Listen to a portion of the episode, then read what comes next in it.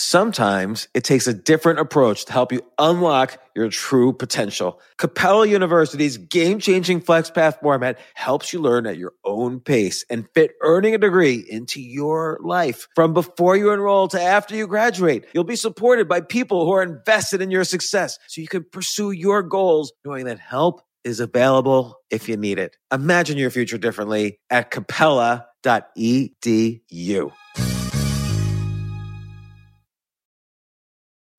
At Capella University, you'll get support from people who care about your success. From before you enroll to after you graduate, pursue your goals knowing help is available when you need it. Imagine your future differently at capella.edu. This isn't your average business podcast, and he's not your average host. This is the James Altucher Show. Today on the James Altucher Show. When something is dire enough, we as a human race can change quite rapidly. And what I say to people oftentimes is if you're passionate about something that could become a business, then rather than getting so overwhelmed with the business plan and raising money and getting the perfect logo and all these things, just start doing it and see if people respond. And that's exactly what happened with Tom's what really caused Tom's to be what Tom's became was the giving model because that was totally radical. No one had ever done that. The fact that we gave a pair every time we sold a pair really resonated with people in 2006 when we started. And that's what caused it to have the phenomenal growth that it did. Do you think that model works as a business model in general, or was it unique to Tom's?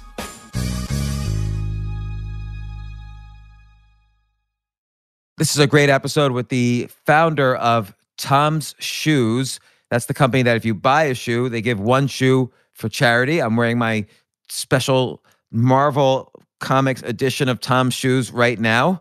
We also talk about Blake's new company. Blake was very successful with Tom's Shoes, made a lot of money. He talks about entrepreneurship, how he started a shoe company with no money and no experience in shoes, how he makes decisions now. I learned a lot about entrepreneurship and the world from this guy. Also, I just want to mention the way this podcast is structured. Blake was a guest on my Instagram live Q&A. Some of the questions came from the audience. I hope you enjoy it. Here we go.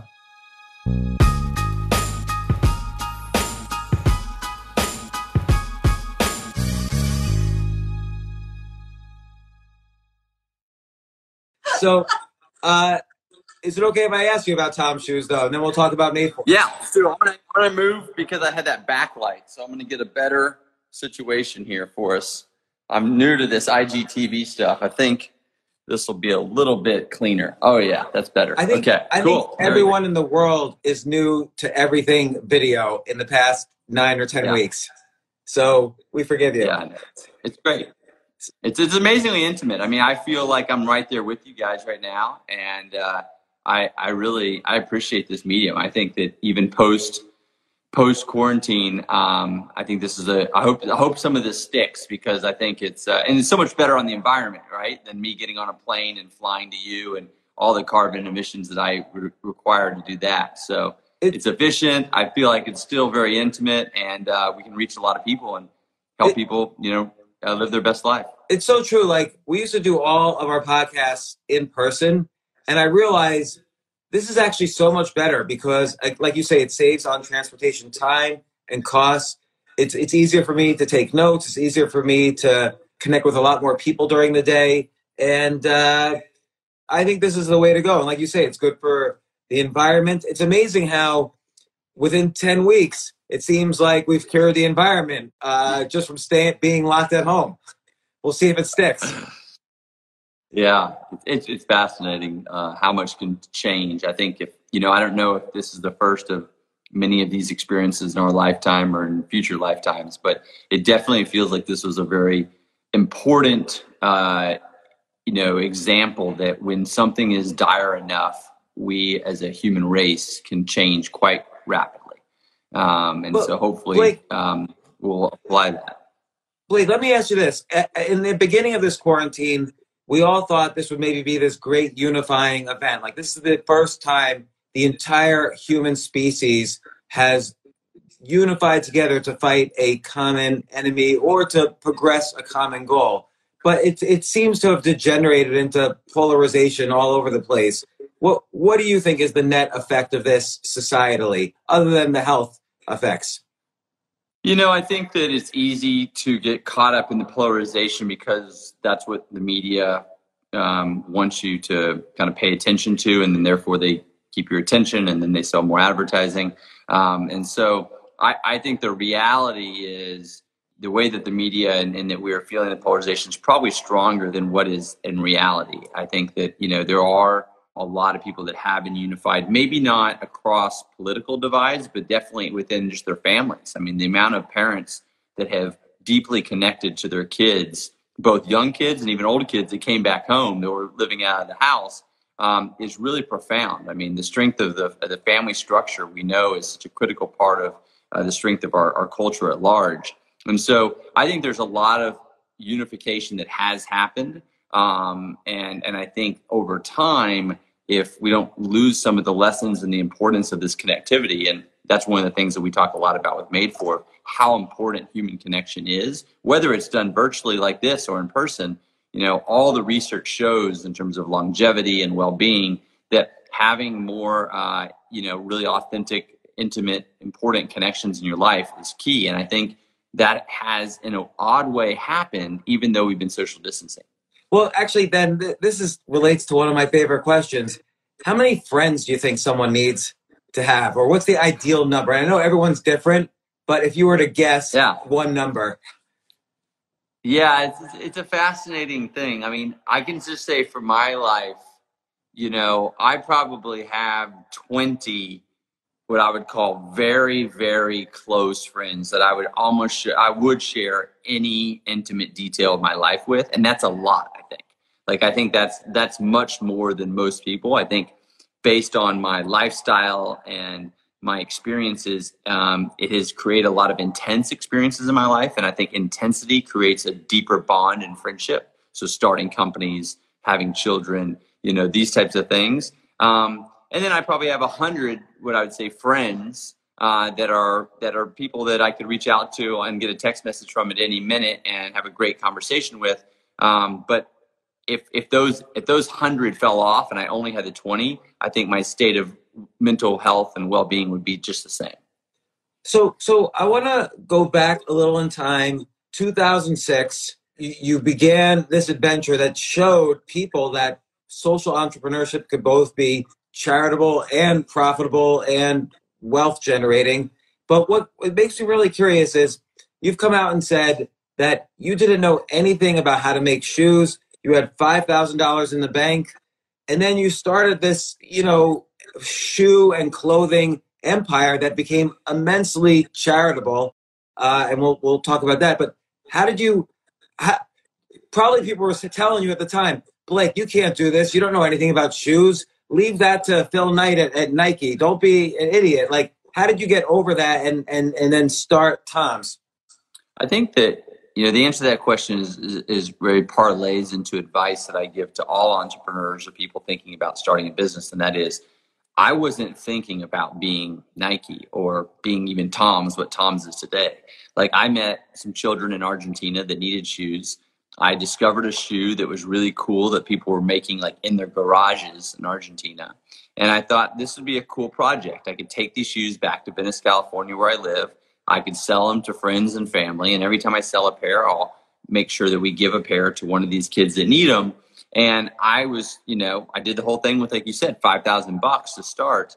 And it was just a project. It wasn't a company. We didn't have a business account. We didn't have like a DBA yet. I mean, it was it was not even incorporated. It was just like a project. And and what I say to people oftentimes is if you're passionate about something that could become a business, then rather than getting so overwhelmed with the business plan and raising money and getting the perfect logo and all these things, just start doing it and see if people respond. Um, and that's exactly what happened with Tom's. I mean, I had a couple hundred pairs in a duffel bag that I brought back from Argentina that we made in the guy's garage you know, and and um, you know, one of the people that ended up buying the first pairs was the fashion writer of the LA Times, and then she wrote an article, and then it kind of all just exploded and began the the craziest ride of my life. I mean, Tom's was the fastest growing shoe company in the world for four years. Um, and so um, it, it, it, it went pretty fast, pretty quick. Um, what, what's, but what's the key if, ingredient in creating a good sh- shoe that people want to buy? Is it is it a commodity and it's just branding after that? Like you know the way the LA writer. You know, I I actually don't have the answer to that question, and I can prove that I don't because it's been very hard for Tom's to grow much since 2012. um, so for the last, you know, the first the first six years, we were like a rocket ship, you know, that could do no wrong. And then in 2012, it's still a massive business, hundreds of millions of dollars in sales every year, and tens of millions of shoes given. But we haven't been able to really figure out how to make another shoe that's as popular as our original shoe, which everyone knows us for, which we call the Alpargata. So I don't really know much about designing the perfect shoe. I just think what I had was a very unique shoe that I discovered. And I think I had some innate talent in spotting something that wasn't you know pre- prevalent in the US and in the international markets that I thought had appeal just from a style standpoint. So I guess I got kind of lucky and right there.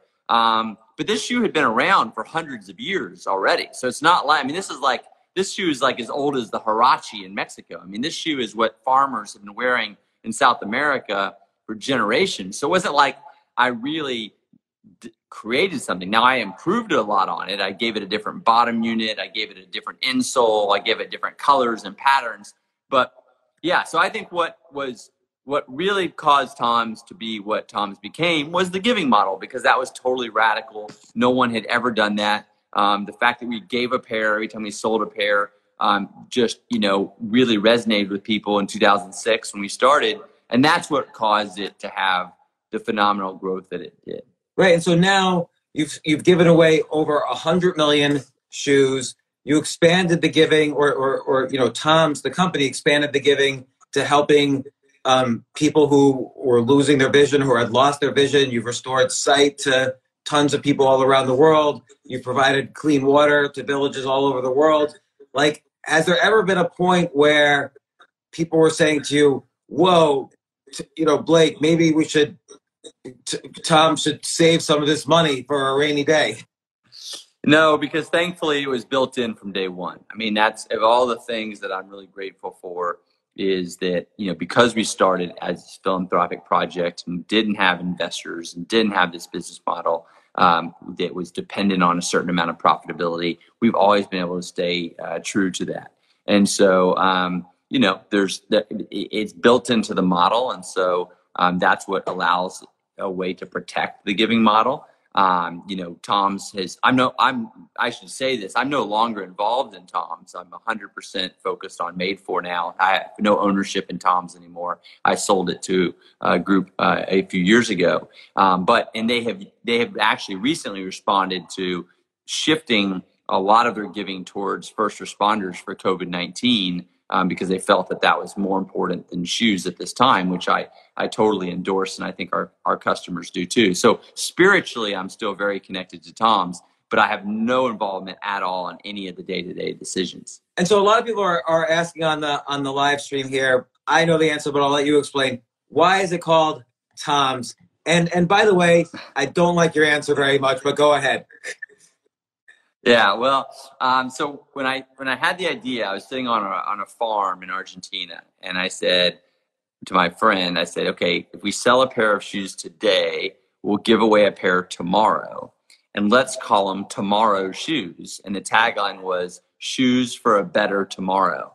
Um, and so when we made the first pairs in this guy's garage, we realized we had to put our name on the shoe at some point to brand it and tomorrow's was way too long for the back of the shoe and so we shortened it to tom's and people call me tom ever since. Oh okay because I, I now i understand because at first i read uh it, you wanted to choose for a better tomorrow but you shortened that to tom's and that didn't make sense to me. Now it makes sense. So so got it. what companies do you think followed your path and again, maybe some might have followed it in a profit oriented way, but some might have been inspired by the, the charitable aspect. So after you started Tom's in 2006, did you see other companies following the model of buy this and we'll give to charity? Like, do you think that model works as a business model in general, or was it unique to Tom's? No, I think if it works with a high margin product, I mean, I think Warby Parker is a great example. The eyewear company it's another, you know, type of product that has a high margin that they can afford to give one away um, every time they sell it. I think you know there have been there have been other companies as well. I don't think it works for every business, but I do think if you have a, a product that people are buying for themselves and at the same time kind of know from an ethical standpoint that there's people in the world that need this product that can't afford it, then I think emotionally the one for one model can really work as long as you have a product that has enough margin that you can afford to do that. And, and uh, you know, and this will lead into your new company, uh, made for, made for. But in terms of, uh, you know, right now we're in this these lockdowns. You know, the the government stimulus is helping out people who have been, you know, economically shattered by by what's been going on, as well as health uh, shattered by what's been going on. And I always wonder. It seems like this would have been an excellent opportunity for the community to help, uh, uh, not just the government. And I wonder if you see like people you know in the entrepreneurship world who are kind of helping out. You know, everybody's sort of just depending on these stimulus checks. But what about the I don't want to call out anyone in particular, but like the, the billionaires of the world, they could have also been helping, and maybe they are, with you know direct payments to employees or you know helping with food yeah. or water or whatever shortages are even happening in the US right now. Do you think that is is less than you would have hoped for? You know, I, I will say this: I have been um, inspired and impressed that the, the the people that I do know that have immense resources are are doing a lot philanthropically. Um, I mean, and I know myself personally. I there's ten nonprofits that I didn't even know their names that now I've gotten intimately involved in and, and written some pretty big checks to um, because um, just this this time is demanding that. So I think you know we're looking to the government. I think on the macro side for the stimulus packages to help businesses and things like that. But in terms of first, you know, first responders and really, I mean, we're where I, I see a lot of it in my hometown of Jackson Hole, Wyoming, is we have a lot of people who really live paycheck to paycheck and have no savings. And so they were just, you know, completely devastated by this. And so a lot of the help of the wealthy people in Jackson Hole is going to you know really supporting our community. And so i've been i've been very impressed. I also think that in times like this um, it's important to do things anonymously or very quietly from a philanthropic standpoint. I think um, you know there's a lot in every spiritual text um, you know most notably you know the bible it talks about like you know the greatest way to give is to give anonymously um, because your reward is in the spirit not in you know someone applauding you or patting you on the back and so I think this has created opportunities for that. Now, not everyone has stepped up that I know, but there's a lot of people I know that have really stepped up uh, to help those who are struggling. And I think um, it's created a level of connectivity um, that is is really meaningful. So let's talk about your your new business. It's it's recently launched. I don't know if it's good or bad that you launched six days before a complete worldwide economic lockdown. But uh, your company, the new company is called Made For, and it's basically uh, uh, basically if you subscribe or if I'm a subscriber, I get these boxes once a month, which with uh, each box is a different subject like hydration or sleep or movement, and it's all wellness related. And you have a 21 day challenge plus whatever gadgets or whatever it is I need per box to meet these 21 day challenges. And again, it's all related to uh, wellness and finishing all 10 boxes and being a better person at, at the end of it. Uh, maybe, you know, I, I know a little bit of the story, but what led to this and what results do you think people will, will start seeing? Yeah, I mean, I think first I'll just say is, you know, it's definitely not our intention to give you 10 things to add to your already very busy life. I mean, really, Made For was created based on me and then you know meeting my business partner pat dossett um, really seeing that like modern living is just tough. It just kind of beats us up. I mean being constantly digitally distracted um, you kind of demands of multitasking from our employers. Um, you know we're, we're we're sitting at our desk far more than we ever used to. We're constantly doing this on a on some type of device. I mean it really, from a physical and mental, and even I would say spiritual perspective, is kind of beating us up. And and and I know personally because after I sold Tom's and I uh, started, you know, kind of having more free time and thinking about what I wanted to do next, um, I kind of went into a state of mild depression and really experienced for the first time in my life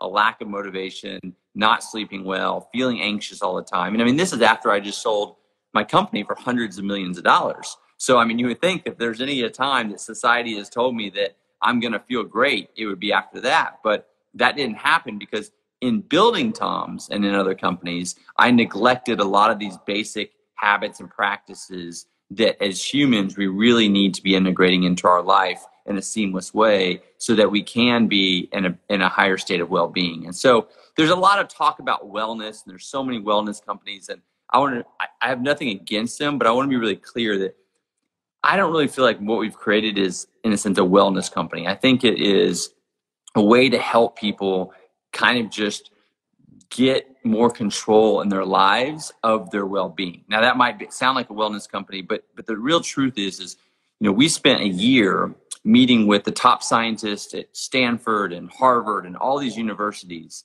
and really asking them a simple question of the people who are you know reporting levels of flourishing and well-being and and and and and, and, and kind of high levels of happiness for whatever that means what are the common things that they're all doing that you have been able to scientifically prove in a lab have a demonstrative effect on your life?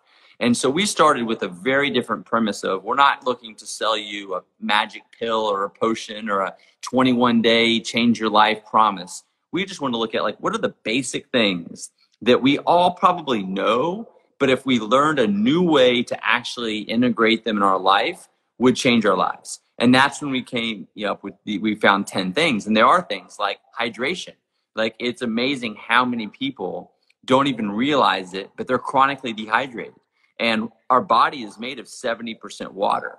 And depending on where you live, how much physical activity, what type of food you eat, your need for water every day is very different. And it changes even as you age. And so we go into the science of hydration, not like, oh, drink this electrolyte water. I mean, that's kind of bullshit. It's really about like what is the actual amount of water you need to drink based on your, your unique lifestyle. So we help you understand that. And then as a tool that you get in your kit that month, we designed a beautiful water bottle that helps you keep track of how much water you're drinking throughout the day. So then you can make the correlation between I drink this many bottles and I feel like this, or I only drink this many bottles and I feel like that. And so over time, that's creating new kind of neuroplasticity in your mind and really making it easy for you to develop a much better hydration practice going forward. So we don't want you to have to ever think about, oh my God, I got to drink six bottles of water today. If that happens, then we failed. What we really want is by changing your understanding and creating this new neural pathway by uh, completing the challenge every day for 21 days, you'll just naturally grab water when you wake up in the morning instead of just your coffee first thing, or you'll naturally carry a water bottle with you to every meeting.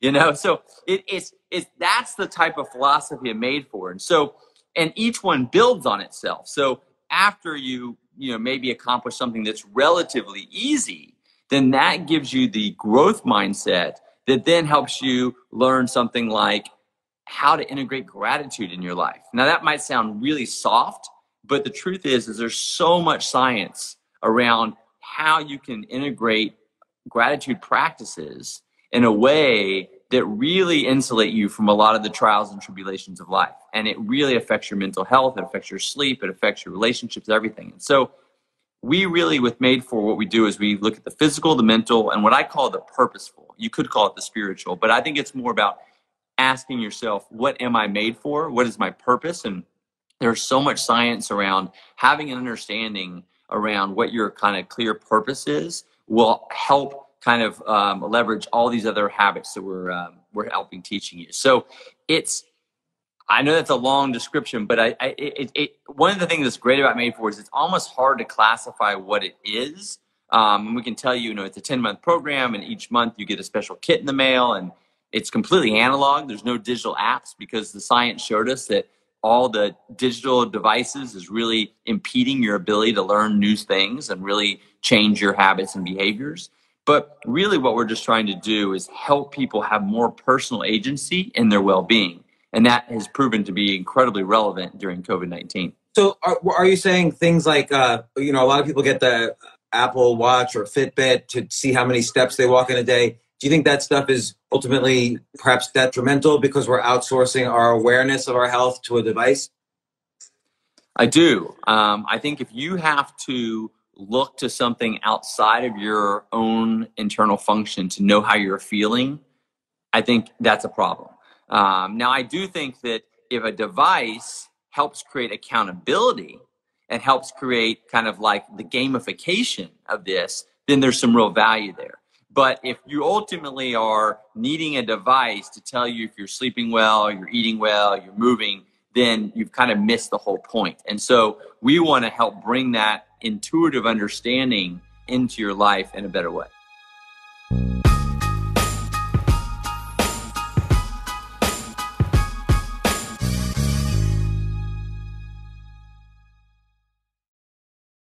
Yes, it's totally true. Airbnb has changed my life. If anything, they have made my life so much better. Like I used to live in Airbnbs. I, I lived in over 100 or 200 different Airbnbs over a three year period.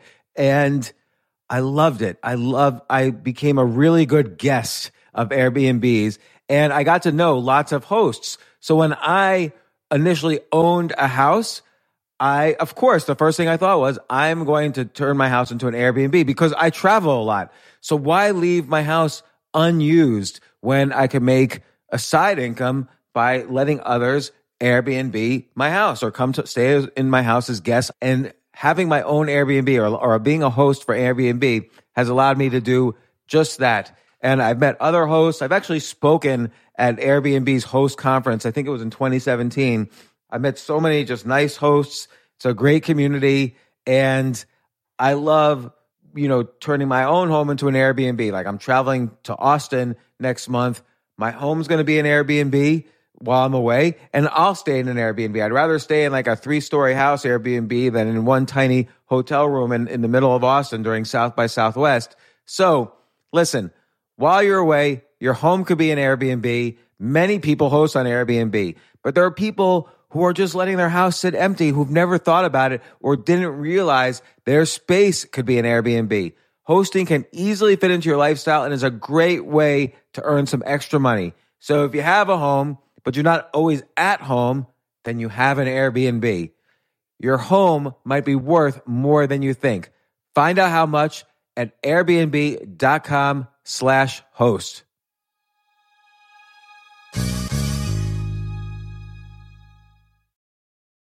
Daylight savings time is starting up again. Okay, podcast is over. That's all you needed to know. But why do we have uh, daylight savings time? Answer to give us more daylight from March through November. By setting your clocks forward, it may feel like there are more hours in the day, that initial, when we initially start daylight savings. But if you're hiring, it doesn't necessarily help you find qualified candidates for your roles any sooner. There's only one way to do that, ZipRecruiter. And right now you can try it for free at ziprecruiter.com slash James. ZipRecruiter works around the clock to find qualified candidates for you. Once you post your job on ZipRecruiter, they send it to 100 plus job sites so you reach more of the right people. This is such a brilliant idea for a business, and ZipRecruiter did it. So, ZipRecruiter's smart technology also quickly scans thousands of resumes to identify people whose skills and experience match your job. I've used ZipRecruiter, particularly as a potential employee, and I still to this day get messages every day. James Altucher, would you like to apply to be VP of Entertainment at NBC or whatever? So there's just nonstop emails. Like I got five or six emails today because of because a year ago I signed up for ZipRecruiter. So spring forward with a new hiring partner, ZipRecruiter, and find top talent sooner. See why four out of five employers who post on ZipRecruiter get a quality candidate within the first day. Just go to this exclusive web address to try ZipRecruiter for free. ZipRecruiter.com slash James. Once again, that's ZipRecruiter.com slash James. ZipRecruiter, the smartest way to hire.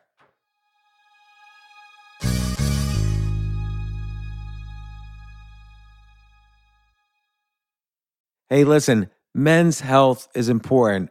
Men act all cocky and like they don't need anything. But the reality is, as you get older, there's some things you need. And it often feels like we're too busy to take care of our health problems. Like, I'd rather do anything than go to the doctor or the dentist or the pharmacy or whatever. But now you don't have to waste your time if you use HIMS. HIMS, H I M S, HIMS is changing men's healthcare by providing simple and convenient access to science backed treatments for erectile dysfunction, hair loss, weight loss, and more. The entire process is 100% online, so you get a new routine of improving your overall health faster. Jay, you listening to all this? Yes, I definitely gonna use HIMS from now Not on. that you need it. You're you're young and healthy. James, I'm 35. You, you're getting there. You might you might need it. Who knows? But if prescribed, your medication ships directly to you for free and in discreet packaging. No insurance is needed. You can manage your plan on the HIMS app, track progress, and learn more about your conditions and how to treat them from leading medical experts. Start your free online visit today at hims.com slash James. Could you imagine that? There's a whole section just with my name on it. Hims.com slash James. That's how I how much I am representative of the kind of person who needs. That's H-I-M-S dot com slash James for your personalized treatment options. Hims.com slash James. Prescriptions require an online consultation with a healthcare provider who will determine if appropriate. Restrictions apply. See hims.com slash James for details and important safety information. Subscription required. Price varies based on product and subscription plan.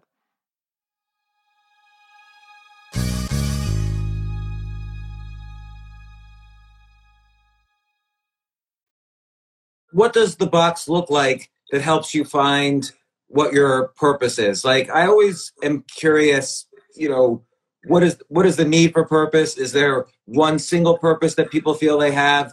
Like what how, how does one take steps, even micro steps, to kind of aim them in the right direction of finding out what their purpose is? Yeah, so one of the things, I mean, I guess there's a few answers or thoughts to your question. One of the ones I'll just jump on right away because it's something I firmly believe is I think um, your purposes are like almost like these karmic contracts that you have, and you complete them, and then you move on to another one. So I don't think I, most people, I think, don't necessarily have a purpose their whole life. When they first have kids, their number one purpose might be to keep this kid alive and to like get them off to a, a healthy start as a human and that might be the most important so i like to say purpose and priorities are kind of the same um, and that demystifies it a little bit. Um, and so, if you can align your energy to what is the biggest priority, that's oftentimes your purpose at that time. Uh, now, you can have a mission for your life that is overarching. That you know, my my mission, for instance, is to live a courageous life with grace and moderation. And so I think about everything is like, is this a courageous decision? And so starting TOMS was courageous because you know, giving so radically had never been done. You know, but then also I have to be very careful because I'm an enthusiast and I get very excited and I overindulge in things to always be thinking about moderation. So that affects my work life balance, it affects the foods that I eat, it affects everything. But that can be a mission. But going back to your question about purpose, that is really identifying as kind of what is the thing that you're orienting most of your time around. And the way one of the ways that you can kind of reverse engineer into that is actually to start with something a little bit more fundamental and that is what are your core values? Um, so like if i said right now like what are the values that really you use as the the bar the litmus test to make all your decisions? And most people can answer that question. And so we take people through a series of exercises to initially help them just understand their values. And then we have some really kind of, you know, interesting and unique ways through neuroscience to take you from values to purpose. And even if you want to get to mission, uh, we can take you all the way there as well. Do you think, but do you think it as a, kind of depends on. Oh, oh, sorry. I just wanted to ask, like, yeah, do, do you think it, as a society, we've lost track of values? Like maybe I'm, maybe I'm looking at it with uh, rosy glasses, but if you go back 100 years, I would say people would instantly reply, you know, their, their faith, their family, their, their children, their country. And, you know that would be values. And now I don't think any of those would be the answer of the average person. Yeah, yeah. No, I mean, I, I, don't think you're looking at it with rose-colored glasses. I definitely think while we've had great advances uh, in technology over time, uh, we have definitely lost a connection to uh, values and spirit. And it doesn't just go back to that time. I mean, I think it goes way, way back to you know, in this country at least, to our, our Native American culture and in the in the way that they lived and connected with the land and each other and the values they lived by. I mean, that I mean, I get goosebumps even thinking about it. How far we've come from um, the beautiful way that they lived. And so, yeah, I think, and this is, you know, and and look, I will say this, and this is why I'm putting all my energy in. I mean, you know, in Made For. And I think what's fun about starting a company now, when you don't need to make any more money and you really don't have anything to prove to anyone, is it is kind of like it can be your most authentic um, desire. And so, Made For to me, the reason I'm so passionate about it is, and the reason why I'm putting so much energy, even though I have you know no, no more money to make or no more things I think to prove, at least from an entrepreneur standpoint, is because I think we have to meet people where they are to get back to that state of human flourishing again. And so, where we are today is, I mean, I can't, if I try to take people back to some, you know, um, very esoteric, very spiritual uh, connection to the land, connection to human uh, kind of philosophies of Native American living, that would I would just it would go right over people's heads. Unfortunately, at this point. But if I can say, look, we all are dealing with digital distraction.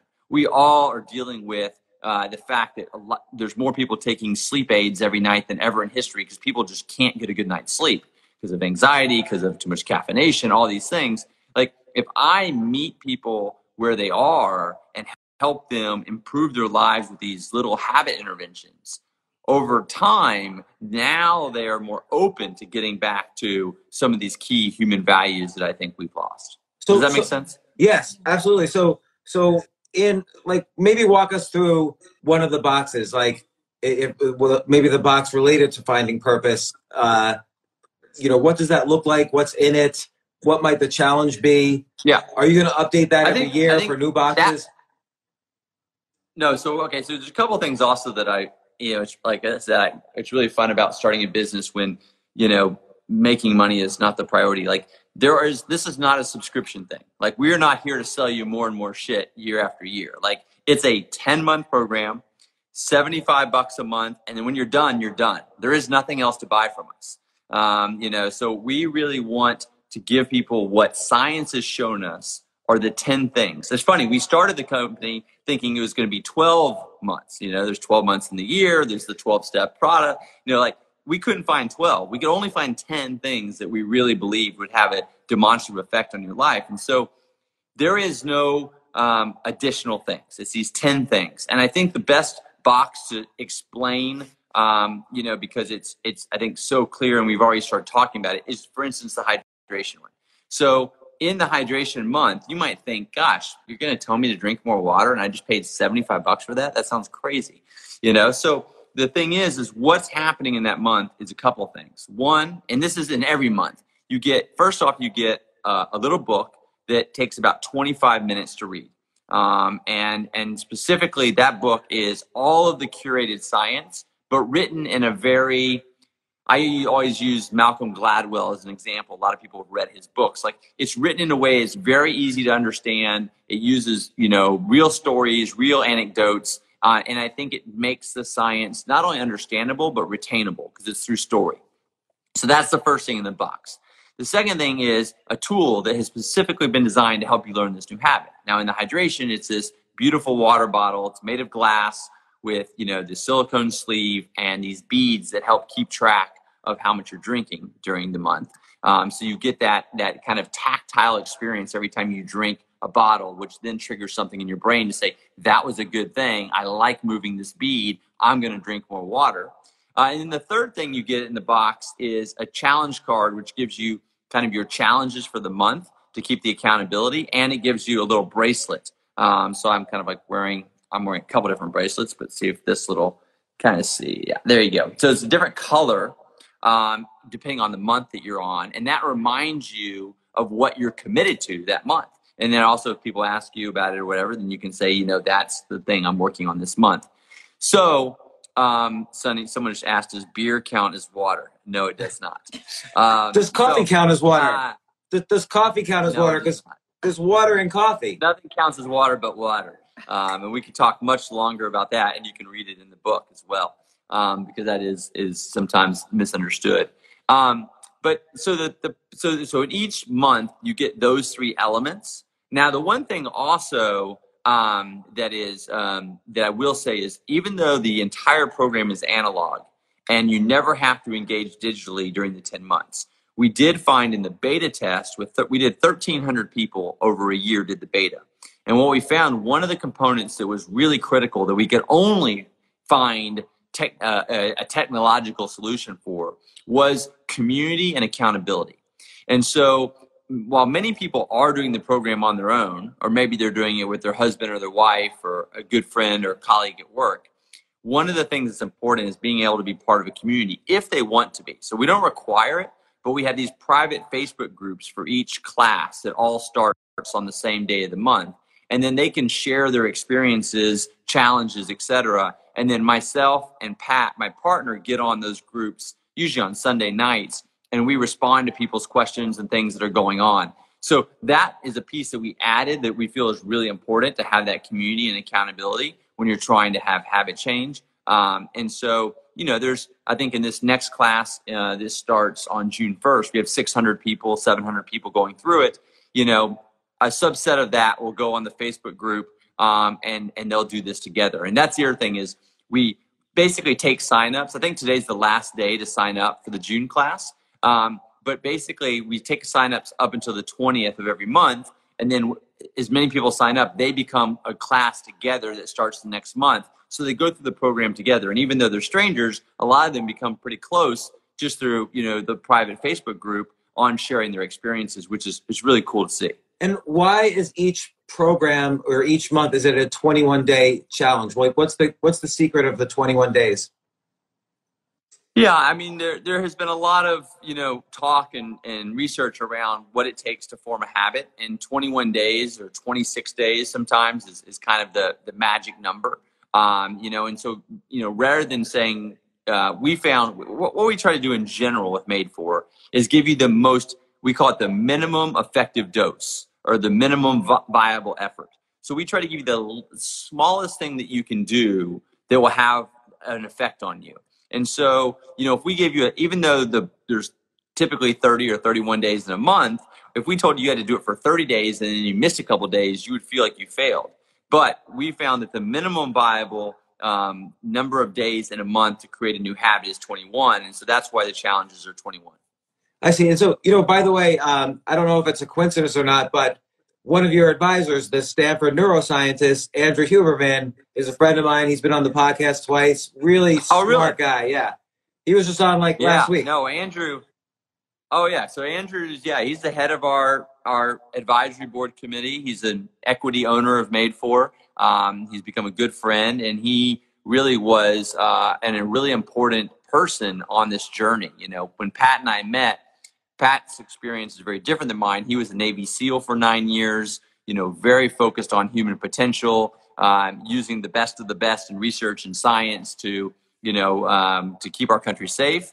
And uh, and so when Pat and I met, it was this really unique combination of like this kind of hippy dippy entrepreneur and this like hardcore military, you know, SEAL. And I feel like Andrew's right in the middle of us. Um, and so when we met Andrew, he was the neuroscientist. Like the we're kind of like the three legs of the stool. And Andrew has been an incredible asset to the company and is helping us tweak it every day.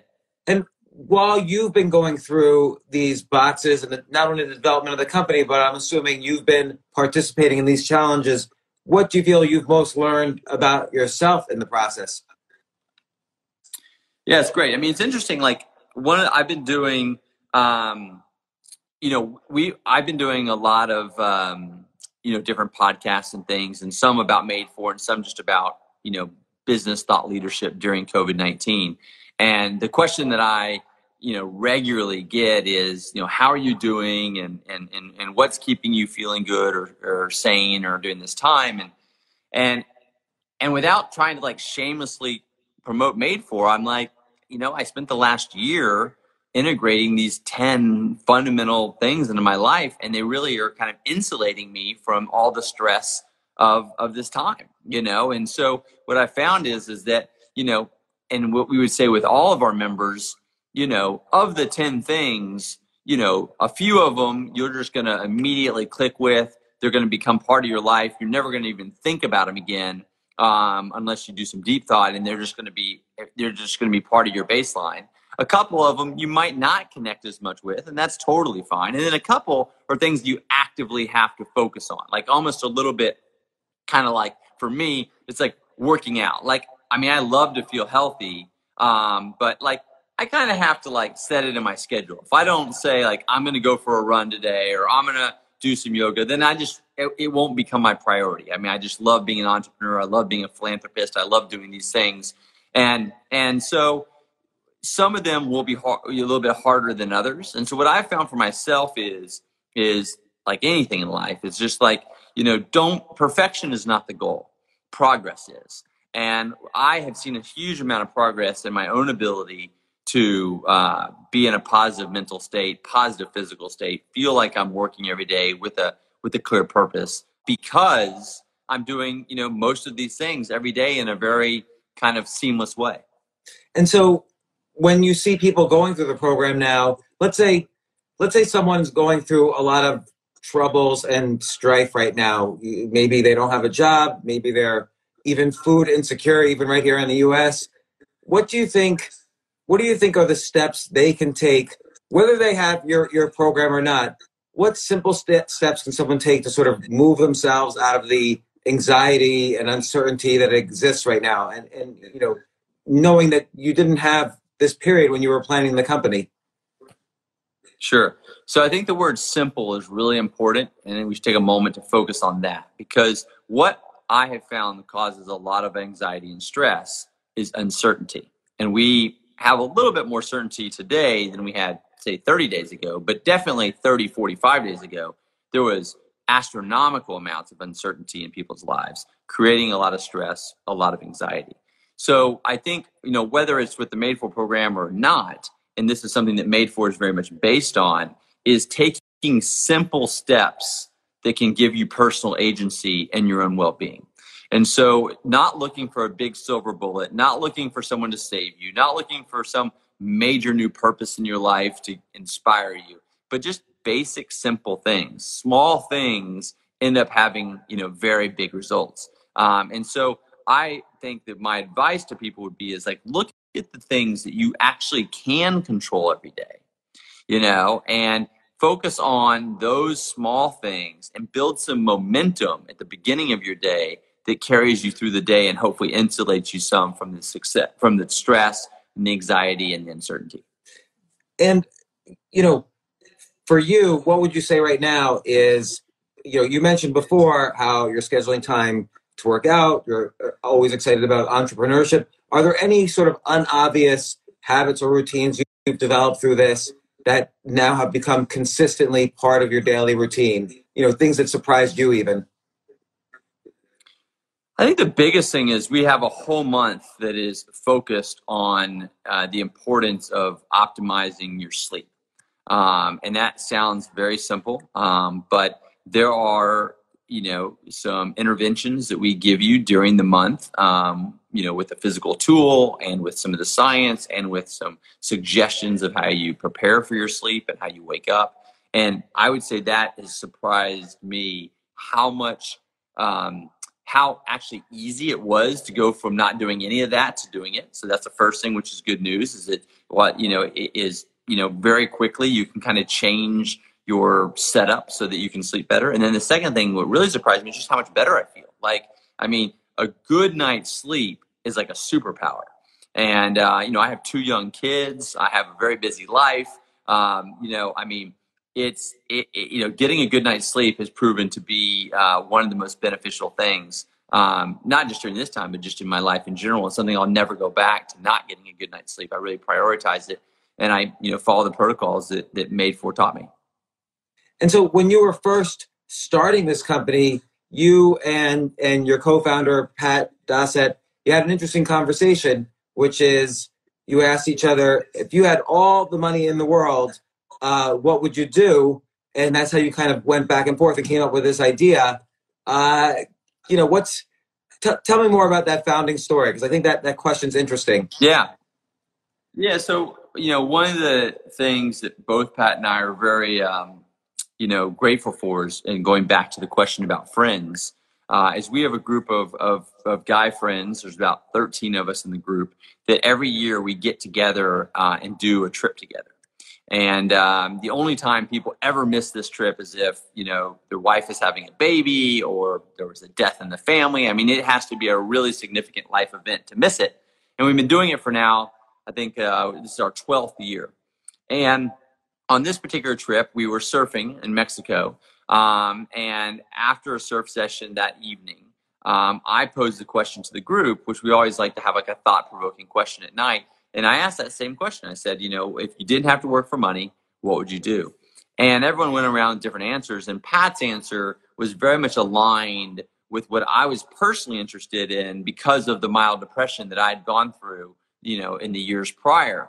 And so I was interested in this idea of, you know, for my own self, like what are the steps I can take so that I don't feel that way again? Because once you've experienced any form of depression, it's i think for the rest of your life you hope that you never have it again it's like that it's kind of like that you know that, crazy uncle that you don't want to show up at christmas i mean it's just like it can, it can come out of nowhere and so i was very much on a personal quest to figure out what are the interventions what are the practices what are the habits that i could really ground my well-being in and pat you know was very interested in taking this knowledge to as many people as possible um, and specifically going to science instead of just looking to the latest fads or trends. And so it was originally Pat that met Andrew Huberman um, that really, I think, affected the trajectory of the whole philosophy of Made For.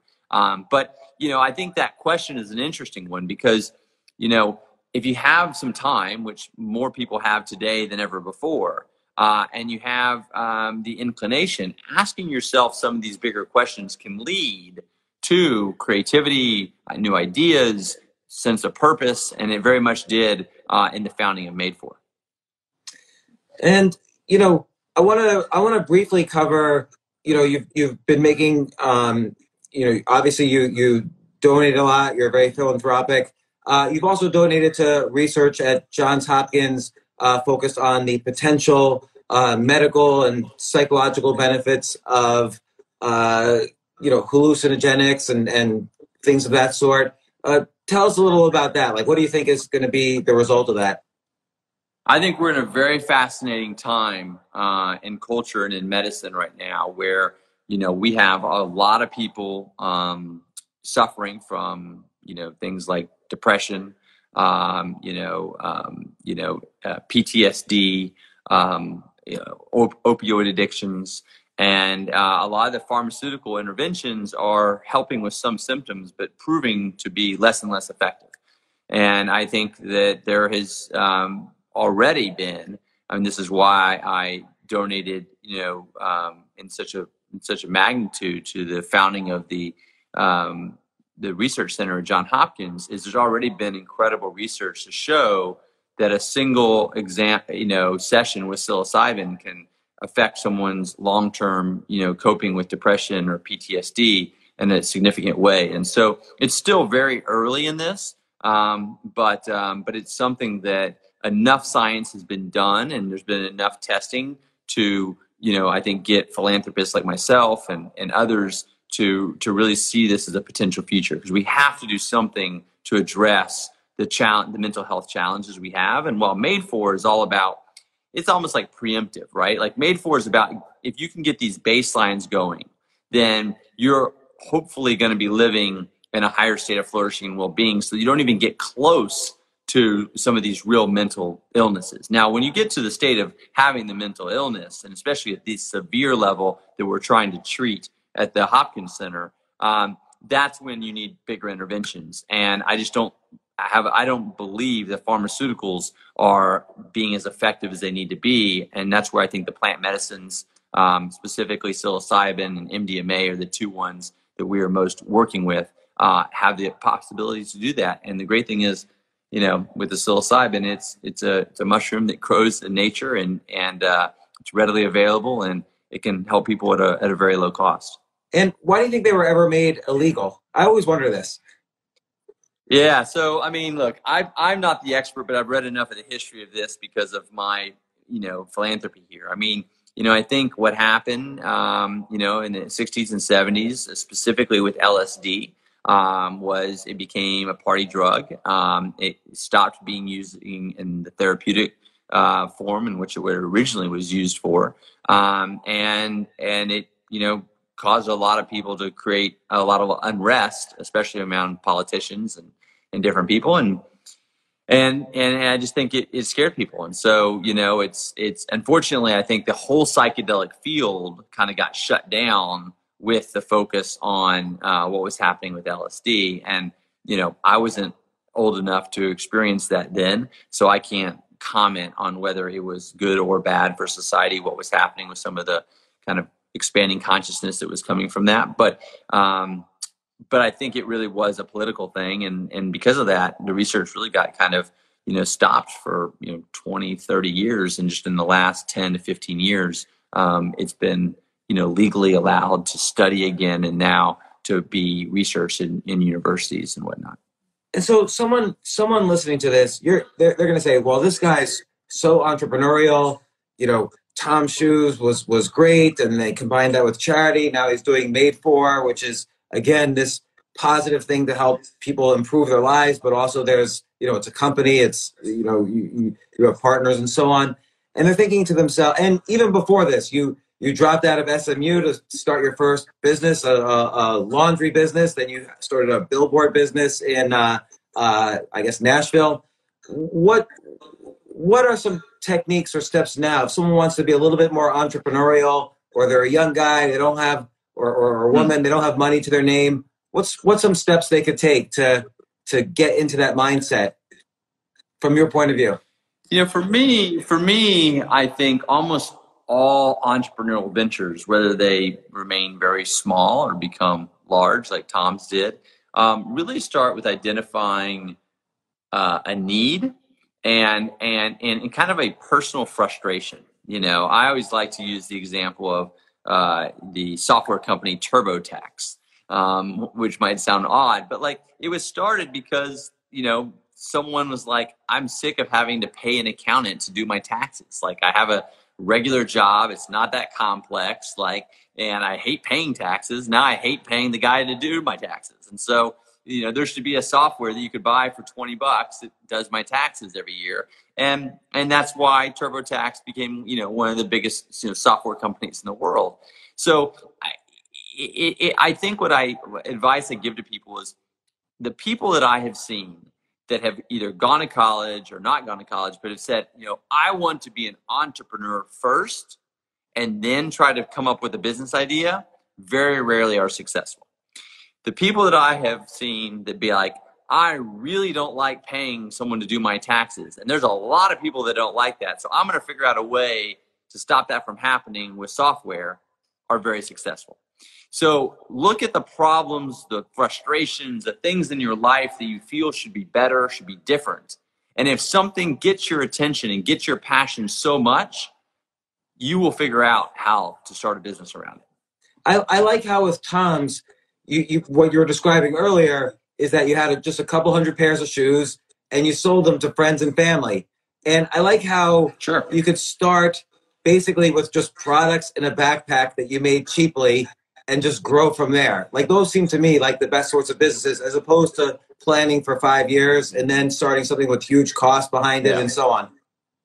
No, I mean, I think, you know, I think history shows that. I mean, I love reading biographies of entrepreneurs and how companies are started and almost all the ones that are household names start very humbly, you know, and I think um, the ones that, you know, are kind of taking advantage of the venture capital, you know, world and the excitement and all that, and just are interested in raising more money and more money. Oftentimes, those businesses don't exist after a few years when they run out of their investment money.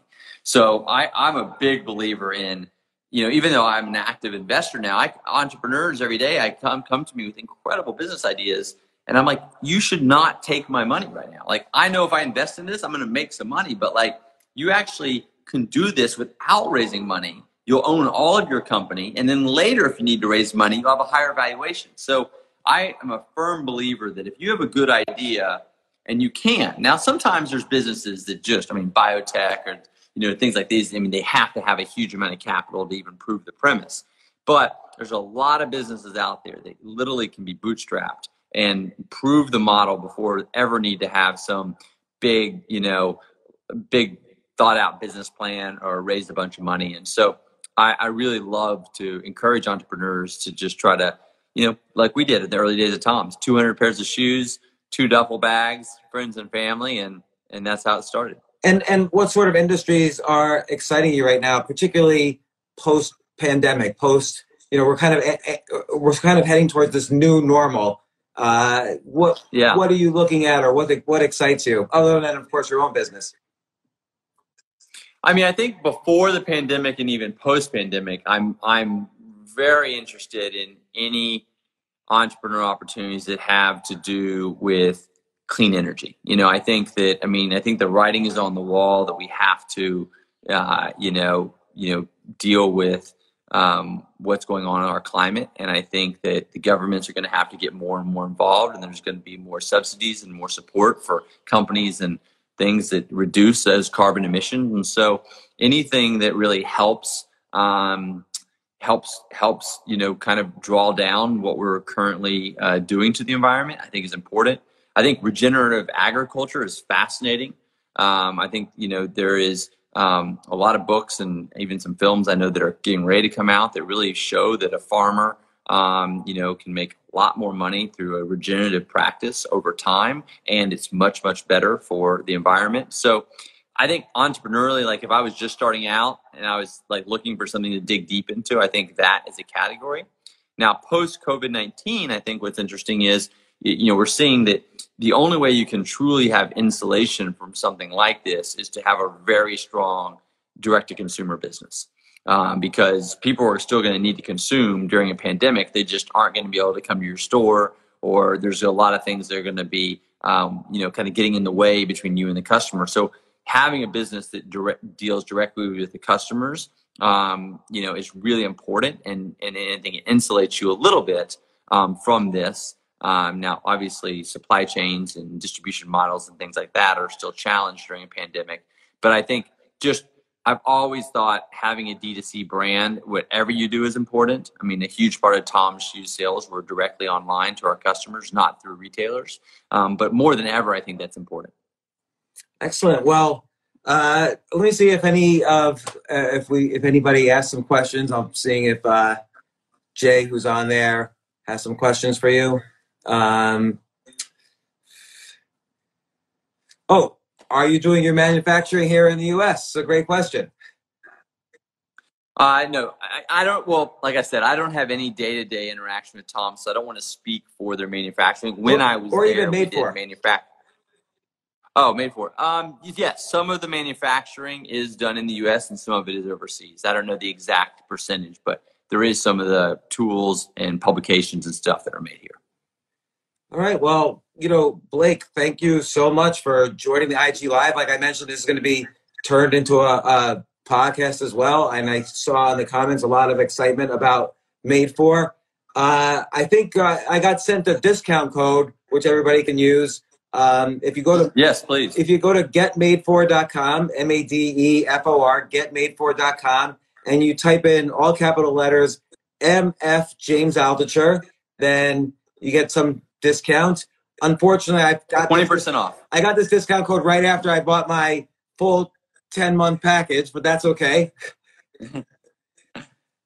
well, thank you so much for having me on, and uh, I'm excited to see how your community responds and joins us on this journey. Yeah, excellent. Well, thanks so much, and appreciate it.